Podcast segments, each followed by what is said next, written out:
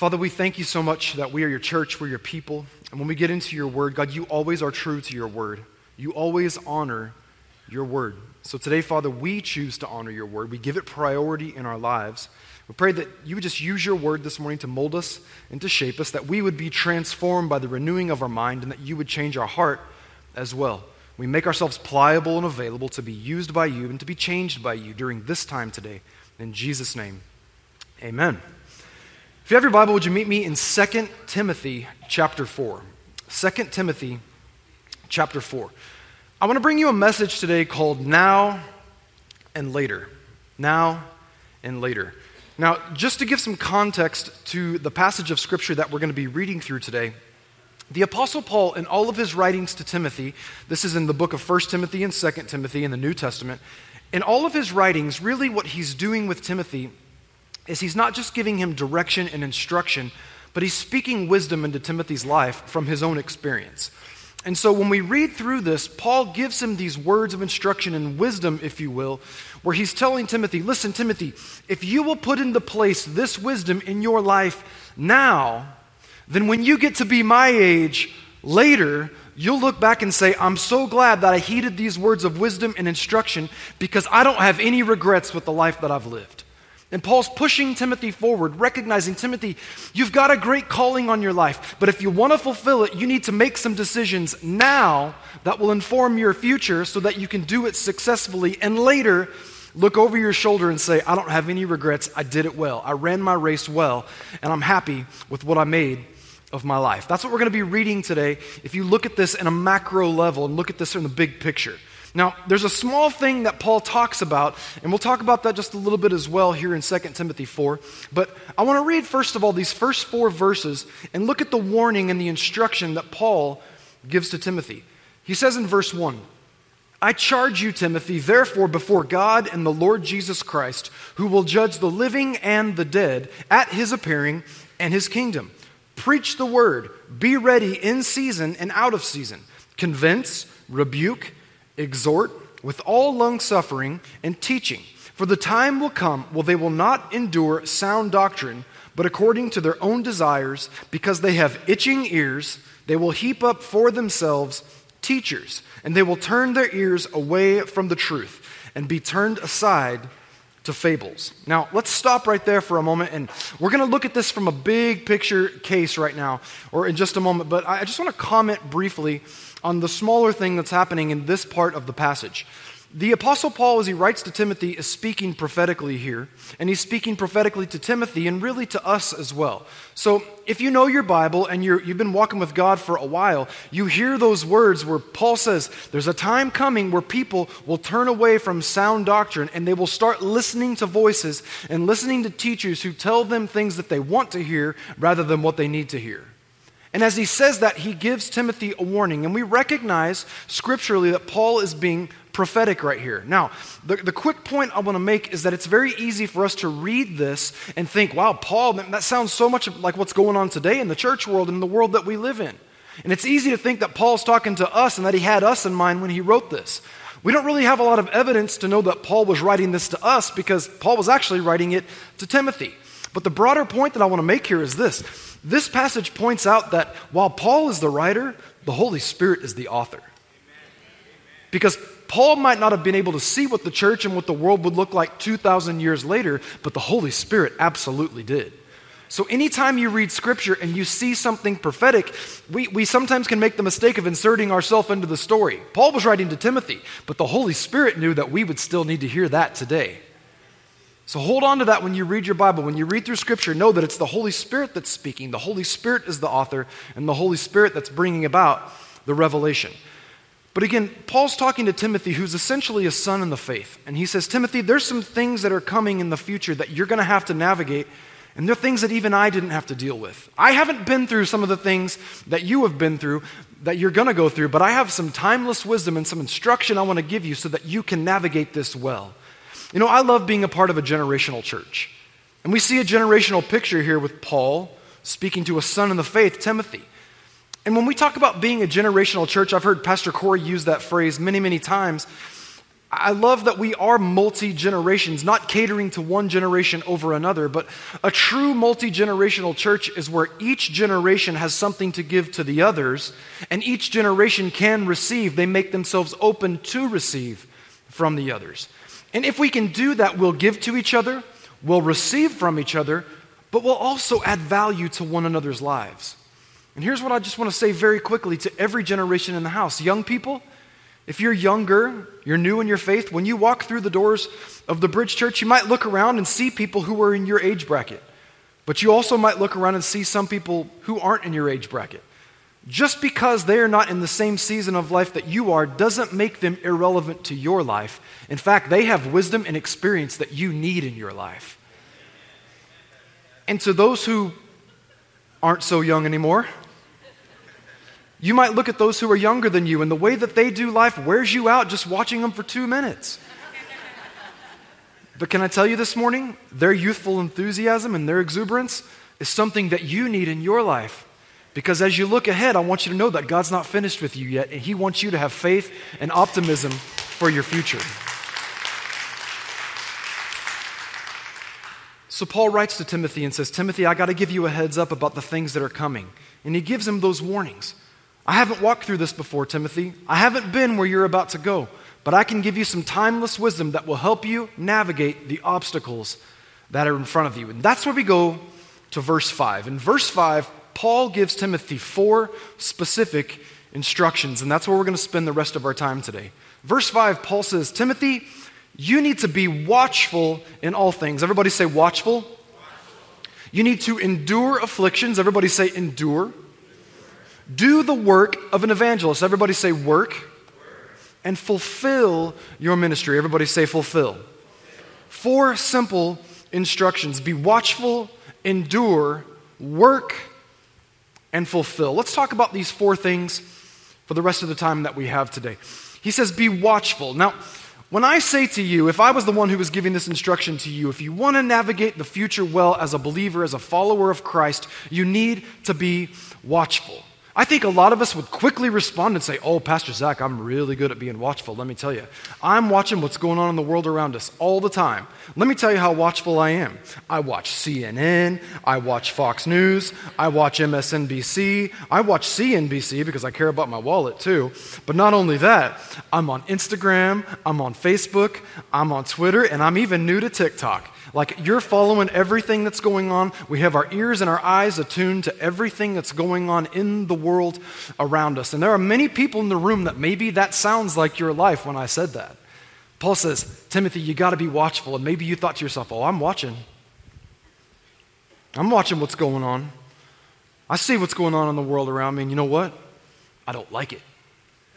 There's a lot of evil. There's a lot of bad. The devil's out to get us. Things are just falling apart. It's all going to hell. Things are just terrible. And the world, I'm watching. Don't worry. I'm paying attention. I'm looking. I'm seeing what's going on. Here's what's interesting about this Paul says to Timothy, Be watchful. The King James says, Watch. But if you go back and you look at the original Greek here, the original Greek word that we see for this word watch or watchful is the word nepho, and it has absolutely nothing to do with our eyes. The literal definition of this word nepho, which means to be watchful, the literal definition is to be sober, calm, collected in spirit, be temperate, and this is my favorite word, dispassionate. And we're going to walk through those in just a moment, but if I asked you to be watchful and you told me about all the things that you're watching, we might quickly find out that what you're doing or what I'm doing isn't what Paul was talking about. He says, be watchful. And really, what he's talking about here is he's saying, have an emotional and a sensible awareness of what's going on around you, but don't be blown to and fro by everything that you see and everything that you hear. When he says be watchful, that first word that we get out of that definition is this word sober. See the world, Timothy. You have to choose and understand. You have to learn how to see the world soberly. Now, what's the opposite of sober? It's intoxicated. Here's my question for you Do you look around at the things that are happening in the world, even as a Christian, and find yourselves being so intoxicated by the craziness around you that we're just staggering through life and we don't know where to turn and we don't know what to do? Do you ever find yourself in that place? Because even as Christians, we often make the mistake of doing that. We get so intoxicated, so filled up by what's going on around us that we can't see straight. We're wobbling through life. Paul says you got to be watchful. You have to be sober in the way that you choose to see what's going on in the world around you. And then he says you got to be calm. You have to choose to be calm. Calm yourself down. Don't get so riled up by the things that are happening around you. You're going to have to choose your battles, Timothy, and you're going to have to choose to remain calm even when the world around you is getting crazy. But perhaps my favorite word in that definition is the word dispassionate. We never use the word dispassionate. We always talking about, I'm so passionate about this, and I just, you know, I'm passionate about this thing and that thing, and I want to give my life to this because I'm passionate about that. But when it comes to, to Timothy learning to be watchful of what's going on around him, Paul says, You're going to have to learn to remove emotion from the things that you observe.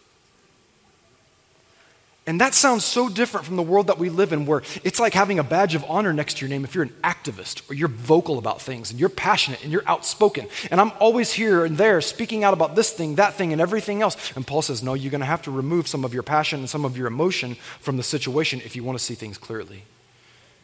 Being watchful means I'm aware, but I'm not swayed, I'm not moved. I just know what's going on. But I come back to the place that I'm grounded. I'm grounded in the Word of God and I'm grounded in the kingdom of God. You know, in Hebrews, Hebrews chapter 6, the writer of Hebrews talks about all the promises of God, the promises that God gave to Abraham. And when he made those promises to Abraham, he had no greater name to swear by than himself. So God swore by his own name all of the promises he gave to Abraham. And it goes on and it talks about all the promises of God are yes and amen in Christ Jesus. That means that when God makes promises to us, they are sure. We can hold on to them no matter what's going on in the world around us. Can I tell you something today? If you have put your faith in Christ, eternity is sure. It's up to you to follow Jesus. We can have promises not just for eternity, but also in the life that we live today. And it goes on later in Hebrews 6, and it says, This hope that we have in the promises of God, this hope is an anchor for our soul. Do you know what that means? What does an anchor do? An anchor holds that boat in place even when the wind is blowing hard. We live in a world where the wind around us is blowing really hard. And we can get drawn this way and that way, and pretty soon we're not think, thinking clearly or seeing things as we should. We have to choose to get our mind, our will, and our emotions, our soulish person, anchored firmly in the Word of God and in the promises of God, so that no matter what's going on around us, we won't be moved and we won't be shaken. So Paul says, Timothy, you got to be watchful, but it doesn't have anything to do with your eyes, it has everything to do with the emotional condition of your life. And we have to choose to be watchful, not swayed this way or that way, but firmly rooted, planted, and grounded in the kingdom of God. Amen? But then he goes on after that and gives him a second instruction. He says, Timothy, not only do you need to be rooted and watchful of what's going on around you, but you're going to have to endure afflictions. Now, this isn't a fun thing to talk about. And even putting this message together today, I'm sitting there thinking, wow, how long do they really want to sit there and hear me talk about afflictions? Because the word affliction literally means to be attacked by evil, to have evil come upon you. But what's funny is this word here is actually a, a compound word. It's kakopatheo in the Greek. But what we see is that it's a compound word, not just focusing on the affliction, but the endurance of the affliction. Sadly, we're all going to walk through challenges in life. The question is not how big is the challenge, the question is how big is my level of endurance for the challenge. And Paul looks at Timothy and says, You got to get ready because there's going to be challenges. You're going to face some afflictions. But don't focus on the affliction, focus on your endurance. Let's talk about endurance for just a moment. When I think about this word endurance, I, I really see two pictures. I think about walking through something that is not fun and that is not enjoyable, that under ordinary circumstances I would not choose to do. That's what endurance is. Sometimes you have to endure something in order to get to the other side of it. But the second picture I see is the person who's training for the marathon. I got to speak last Sunday afternoon at a memorial service for a friend who passed away a few weeks ago, and he ran marathons. He was a marathon runner. And as some of his family was talking about this, it kind of got me thinking about this message today because I've never run a marathon before. Um, never trained for that. But one of the things that I learned as I just kind of researched that over the last few days is that marathon training is not something that happens really quickly. It happens slowly over time. And not only that, but you don't get ready for a marathon by running one mile every morning for just a few days. No, you have to run one mile one day, then a couple miles the day after that, and then three miles the day after that. And you have to build up. Why? Because with endurance, through each mile, it might be difficult, but you get stronger the further that you go. And that's the picture that I see with endurance. Now, there's a lot to be said about this, but the only reason anybody would choose endurance is if they knew there was something on the other side of what they were going through that's greater than where they came from. You choose to go through something because where I'm going is greater than where I've been. See, endurance is totally necessary when we're looking to complete something or achieve something. And in order to complete the race of life and achieve all that God has for us, we are going to have to choose endurance along the way. Now, scripturally speaking, I want to go back to Hebrews real quick because the writer of Hebrews, and Pastor Gary spent some time on this in Hebrews 12 over the last couple of weeks. Hebrews 12 gives us the faith hall of fame of all these great heroes of faith that did all these wonderful things. But before we even see descriptions of what they did, the first two verses of Hebrews 12 tell us about Jesus. Pastor Gary talked about this again over the last couple of weeks. Look at this real quick Hebrews 12, 1 and 2. Therefore, we also, since we are surrounded by so great a cloud of witnesses, let us lay aside every weight and the sin which so easily ensnares us, and let us run with endurance the race that is set before us. Now, watch this looking unto Jesus, the author and the finisher of our faith. Push pause right there, and let me just remind you of something. If you're walking through a tough season and having to endure a difficult situation right now, Jesus has already gone before you. If you'll put your eyes on him and your faith in him and follow him, you're going to get through this season and go where he's calling you to go. Looking unto Jesus, who is the author and finisher of our faith, who for the joy that was set before him endured the cross, despising the shame, and has sat down at the right hand of the throne of God. In other words, Jesus looked ahead and saw what awaited him on the other side of the cross. But that didn't mean that going to the cross was easy. We all know the story. Jesus goes to the cross. But let me just call your attention back very quickly. You know, before Jesus goes to the cross, he's in the Garden of Gethsemane. He's with his disciples. He's praying. He's in his darkest, loneliest, most difficult hour before he goes to the cross. And in that moment, Scripture says it becomes so intense that his sweat becomes drops of blood. And he's praying to the Father, and he says, Father, if it be your plan or your will, if there's any way, let this cup go past me, because this is going to be difficult. But then he says, Nevertheless, not my will, but your will be done. And the whole picture we see there is Jesus understanding I'm going to have to endure this, but there's something on the other side of it that's so great that it makes it worth going through. What is it in your life that's so great that it makes what you're walking through right now so totally worth it? What is it that God's called you to do with your life? What's that thing that He's placed out before you? Now, our walk with God is always going to call us to higher levels of greater and deeper trust. And if we'll endure the trials and endure the challenges, maybe even the afflictions, we'll find out that it was worth it when we get to the other side. You know, the other thing I want to say about this, we talked about training for the marathon. Maybe you're walking through a difficult season right now. And the idea of talking about endurance it's deflating and discouraging because you say, How long do I have to do this? How long am I going to walk through this season? I know that this season that you might be walking through right now feels pretty difficult and it feels pretty tough, but God wants you to get through this season because here's the thing this isn't going to be the last trial you face. And if you can get through this one, you're going to be stronger and you're going to be more ready for the next one. Why? Because God's calling you to bigger, better, greater things. Amen? Amen. We have to choose endurance even when it's difficult. But for the joy set before us, we endure trials, we endure challenges to get where God is calling us to go. The third thing that he says, the third instruction that Paul gives to Timothy, is he says, Timothy, you got to do the work. And more specifically, he says, do the work of an evangelist. Now, I want to separate those for a moment and take that word evangelist out for a second, because that was Timothy's, one of Timothy's callings. Timothy was the pastor of the Ephesian church but he also had an evangelistic gifting or calling that was on his life. And Paul says, Timothy, you're going to have to do the work. How many of you know that life is made up of hard work? As much as we don't want it to be this way, life is often made up of so much hard work that we can get tired. We can get weary. We can get worn out with the amount of work that goes into life.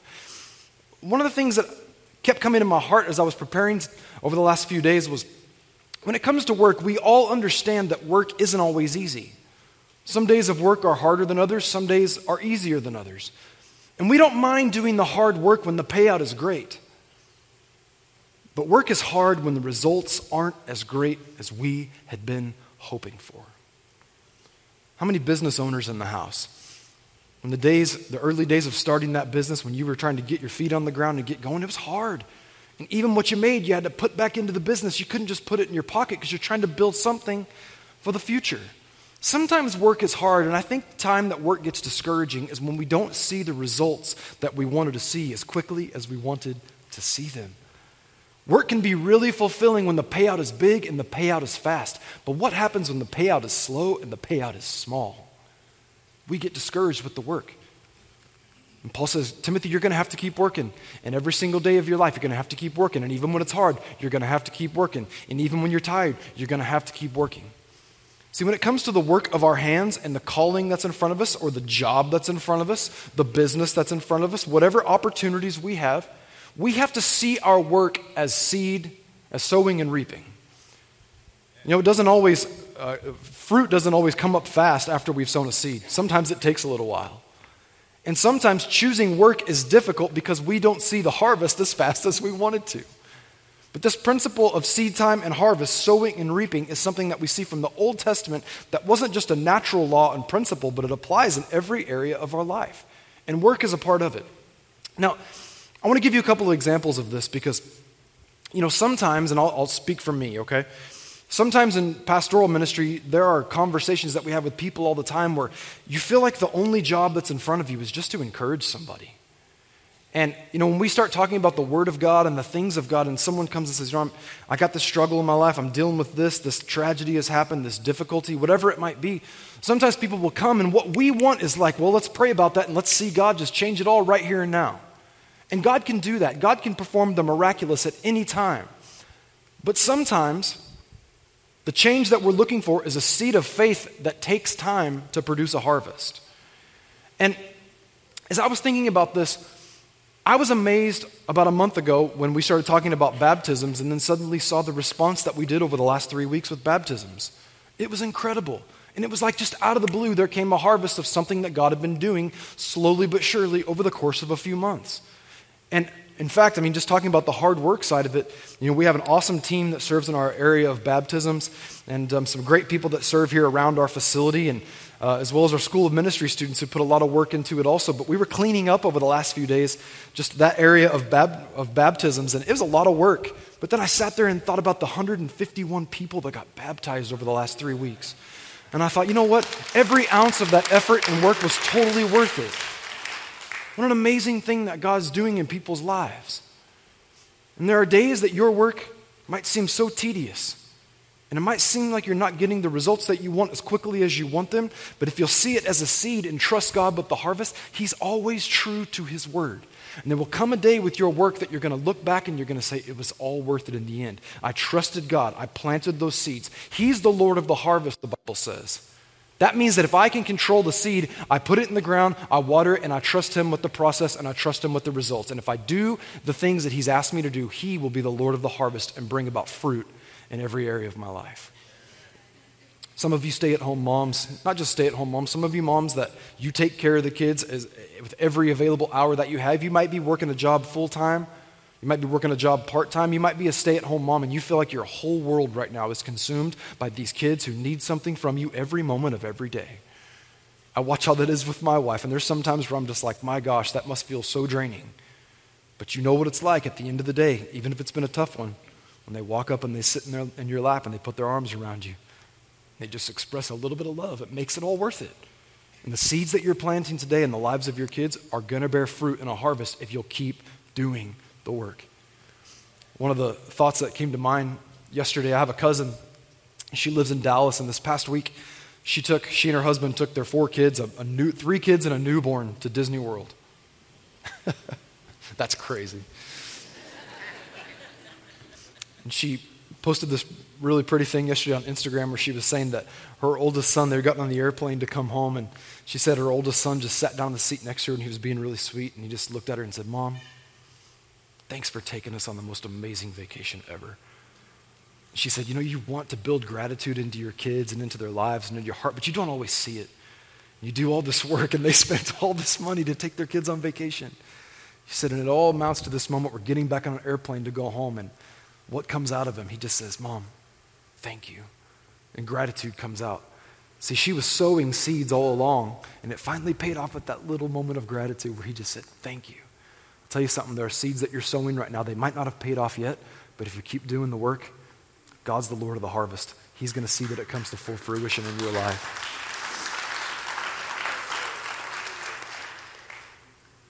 Last thing that Paul says first, he says, Be watchful. He says, Have endurance. He says, Do the work. But really, this fourth thing isn't as much a command or an instruction as it's the result of the first three. He says, Timothy, fulfill your ministry. If you look in the King James, it says, Make full proof of your ministry. What's interesting about that to me is some of the language in many translations it says prove or make full proof of your ministry. You know, we are always, as human beings, trying to prove ourselves. We're trying to prove ourselves in the world that we live. We're trying to prove ourselves maybe according to how much money we make, how successful we've been in business. Maybe we try to prove ourselves according to the value of our possessions. There's so many different ways that we go about trying to prove ourselves in life, but the instruction that Paul gives here isn't Paul gives to Timothy is not, Timothy, go out and prove yourself. He says, if you will do these things, if you will be watchful, if you will have endurance, and if you'll do the work, then this thing will all come full circle, and you will then prove yourself by being faithful in everything that you've done leading up to this. And I love this because one of the other words that you actually see in the translation is not prove or make full proof, it's actually fulfill. Did you know that God wants you to be fulfilled in the things that you're doing with your life? That word fulfill is a word that we use pretty regularly, but the best way to understand the word fulfill is to turn it around. To be fulfilled is, is really to be filled fully.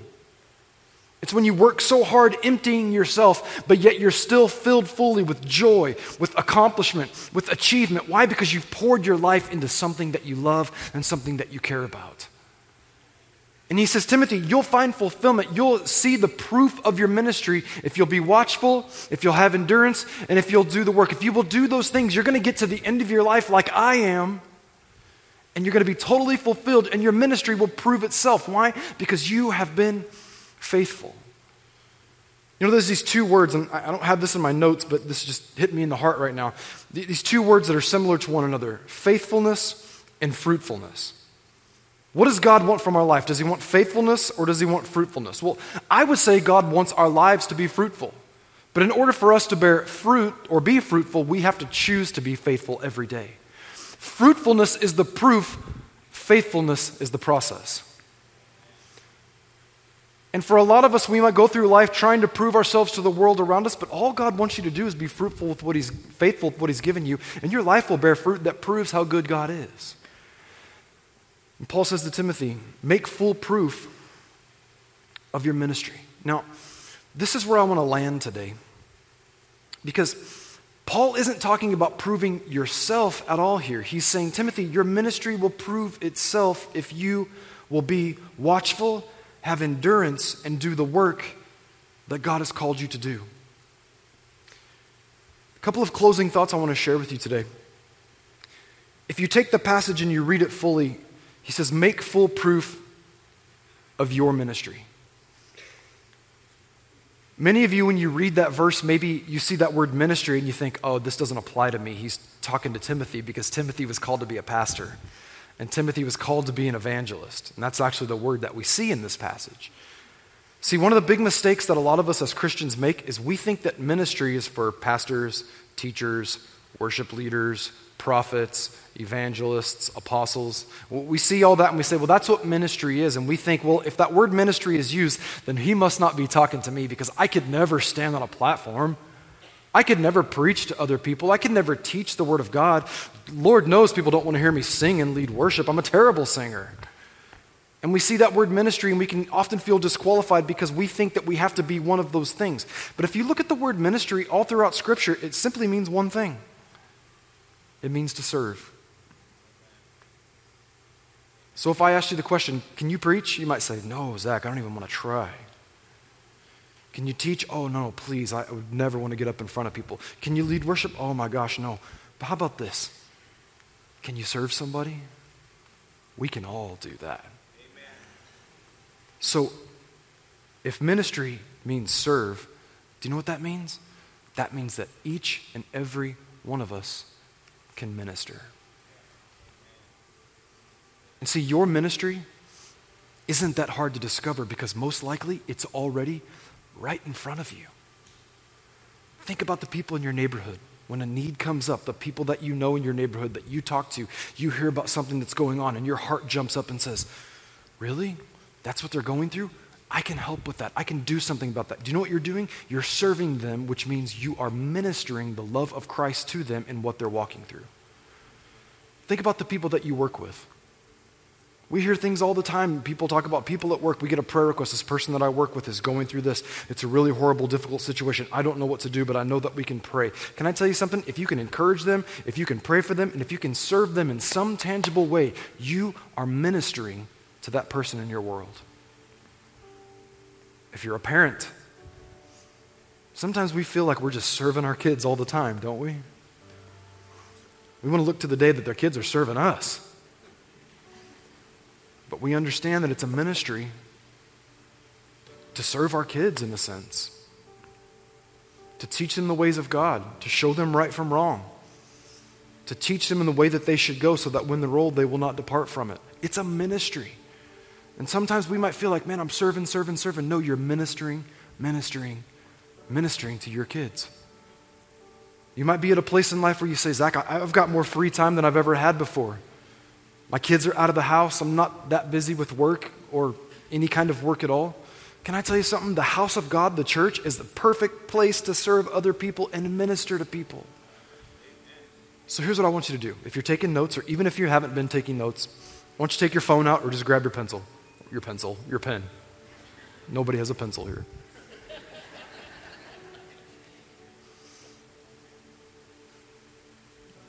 I want you to write this down in pen or on your phone.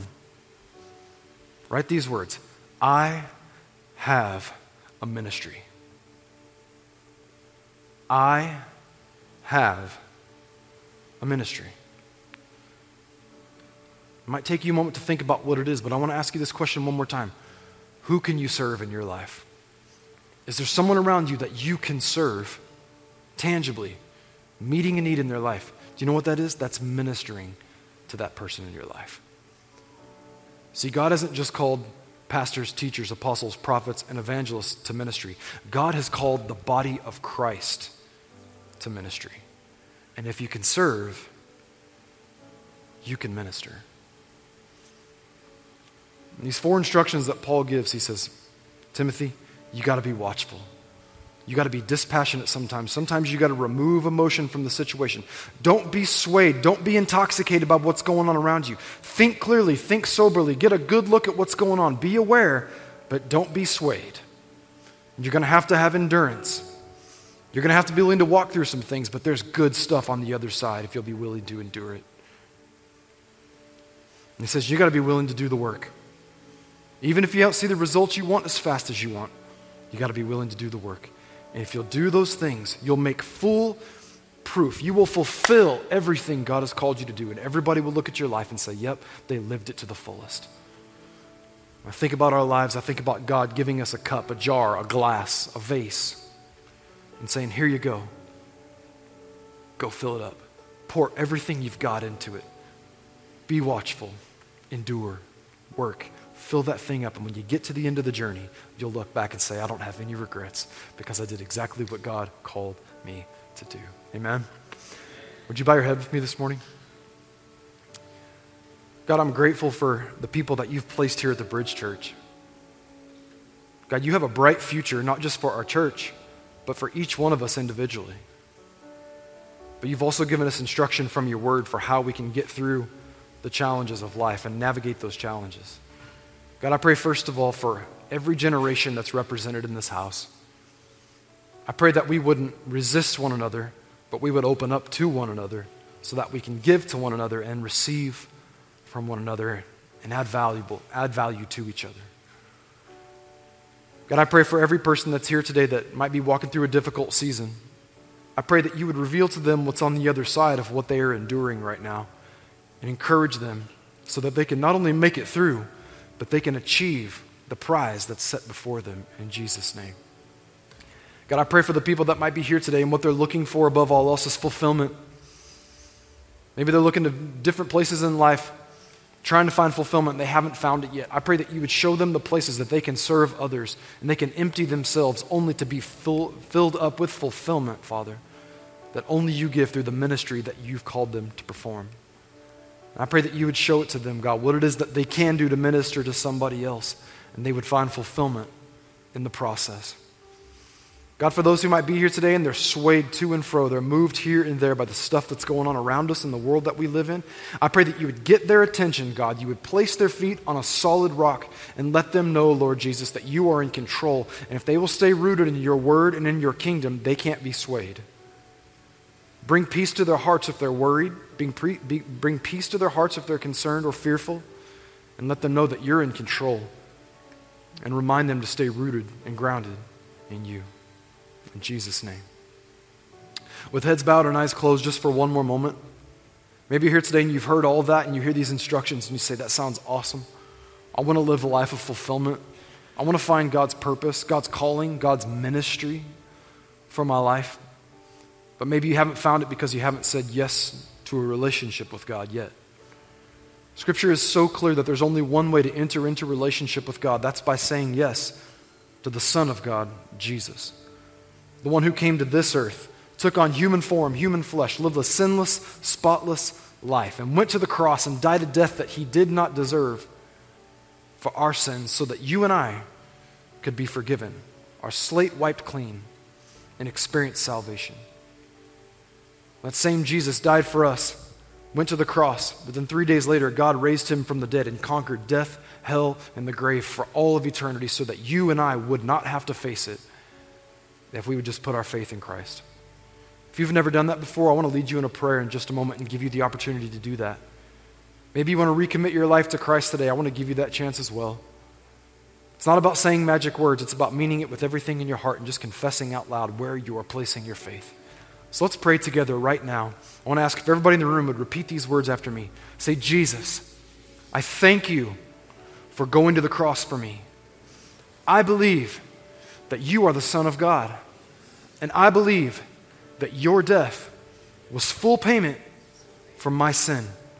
So today, I put my hope in you, my faith in you, my trust in you. I will follow you in this life into eternity. In Jesus' name, amen. Amen. Now, we're almost done. I want to ask for everybody's attention just for one moment because Every week at this point in the service, we always take time to give an explanation to people who just made a decision to follow Christ. You know, for those of us who have been walking with God for a while, this might seem redundant, but for people who make a decision for the first time or are recommitting their life to Christ, this is everything. Last week, we had 13 people that made decisions to follow Christ, and you know what? This moment means eternity to them. So I want to ask everybody if you would give us your fullest attention during this moment. If you made a decision to follow Christ, we want to help you start your walk with God. We have a simple gift, a tool called the Next Seven Days that we would love to give you. There's a couple of different ways that you can get it. We'll have prayer teams down on the floor up against these side walls after service. Just walk up to one of our prayer teams. Let them know you made a decision to follow Christ and you want to get the book. They'll give it to you. This is an opportunity for us to help you start your walk with God. So please take advantage of that opportunity. If you need to go quickly after service, just stop by the next seven days desk. It's right between the glass doors before you exit the building.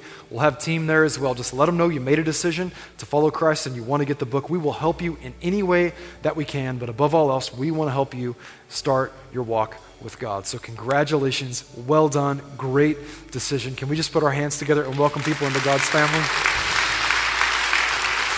Please welcome Pastor Nick. All right, let's give Pastor Zach a hand for that amazing message. I was encouraged today.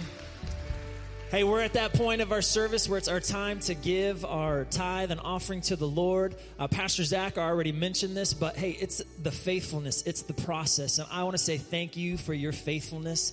And as you are faithful in your giving, the fruit will come. And so thank you for that. Uh, you can give online through our app or the website. Uh, you can also drop it off at our giving stations here at the church in the back. Or if you want to mail it in, you can also mail it in too. Hey, before we go, just two quick announcements. Bridge Men is happening this coming Saturday, and we are super excited about that. So it's happening at 8:30. So men, please make plans. Be ready to show up. We will be meeting in the chapel, and we hope to meet every single one of you. So tell other guys, invite some friends. It'll be a great opportunity. And also one last announcement: we're all of our seniors in the house today? All right, seniors. Oh, there's more of you than that. Hey, we have senior connection coming this this next Sunday. It'll be in the after service, after the second service, one o'clock. It's going to be amazing. We got food catered. It's going to be awesome. The cost is ten dollars. You can register online on the app, or if you want to do that in person, we have somebody out at the info center today. You can go out there and register there as well. Church, would you stand to your feet? We just want to say thank you so much for coming. God bless you. Have an incredible day.